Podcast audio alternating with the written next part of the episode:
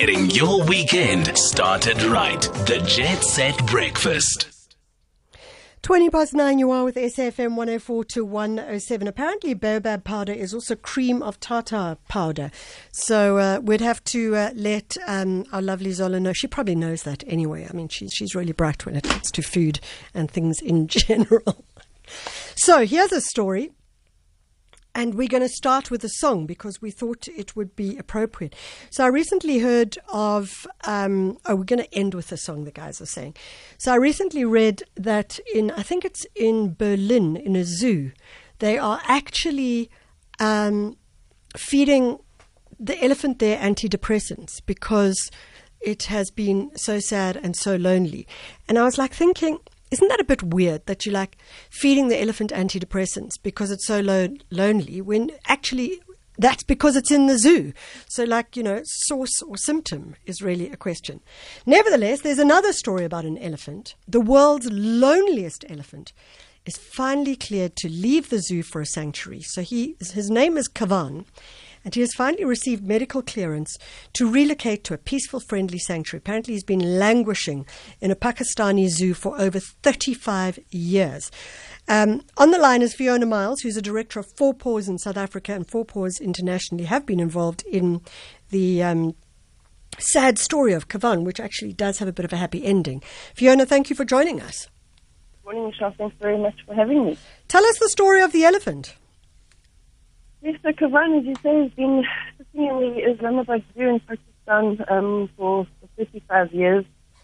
He was sent there when he was just one year old as a, as a gift from uh, Sri Lanka in 1985. Um, and he's been living in the Marghazar Zoo since then. Um, you know, we've, we've, you know, we've thought about lockdown in this, this last period, but can you imagine being locked down for 35 years? So it's really unbelievable, but, um, our team has been in there now um, to, to, to do medical examinations on him and to, to see whether or not uh, he could actually be relocated to an appropriate sanctuary. So how how did that come about? I mean, he's he's in this zoo in Pakistan, and from by all accounts, the zoo itself is in a very very sorry state.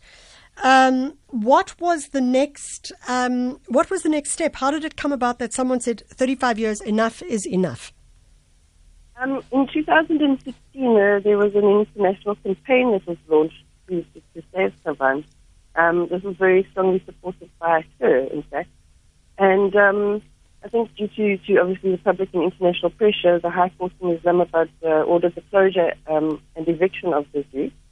And in May this year, um, the local authorities decided that, uh, you know, before he could be transported out, obviously it was absolutely essential to undergo medical examinations to determine his health and his health status and whether or not he'd be at risk of a, um, a long-term, tra- a long sort of distance transport. So um, was uh, able to assist and Yeah. come in to, to do that. Uh, so yes. So so where is the elephant going now? Um, that's really up to the to the authorities. So we've managed to get the medical checks done, but it's up to the authorities now um, in Pakistan to decide where and when he will be transferred. Four will be able to step in once they've made that decision and actually um, support in, in the logistics. You can imagine it's a massive logistical feat to, to try and transport such an elephant um, anyway, and uh, we'd be um, probably able to support in the whole logistics as well as uh, he would need to be transported in a crate, which means that he, he'd have to be um, taught how to, to enter that crate safely and, and so on, which takes about six to eight weeks. So it's quite a quite a, a long thing. So if he is able to, and if they do give the, the, the go ahead to be transported, then it will probably happen around Novemberish. Okay, we're going to have to leave it there. A really bad line. Fiona Miles, director of Four Paws in South Africa, and the news that an elephant in Pakistan um, was captive in the Marghazar Zoo has finally uh, been uh, allowed, I'm putting that in inverted commas, to relocate, being described as the world's loneliest elephant. And it certainly does raise major issues around zoos. Although I must say, every time I go to the zoo, I love to look at um, the seals flipping around and certainly some of the monkeys as well. So it's a, it's an interesting story and he will go after 35 years to some other space. And as Fiona Miles said, Cher, the singer has been a big fan of this particular story and she's been supporting it all the way.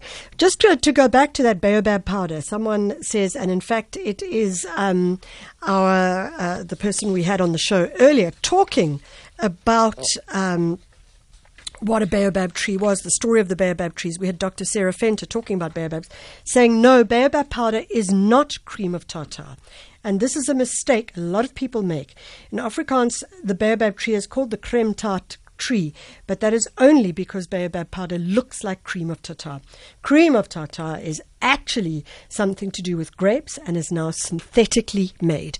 So, for everybody who's been sending us messages saying that uh, baobab powder is in fact cream of tartar, wrong, wrong, wrong. Three times wrong, and uh, just go and buy baobab powder when you want baobab powder, and when you want cream of tartar, you go and buy cream of tartar.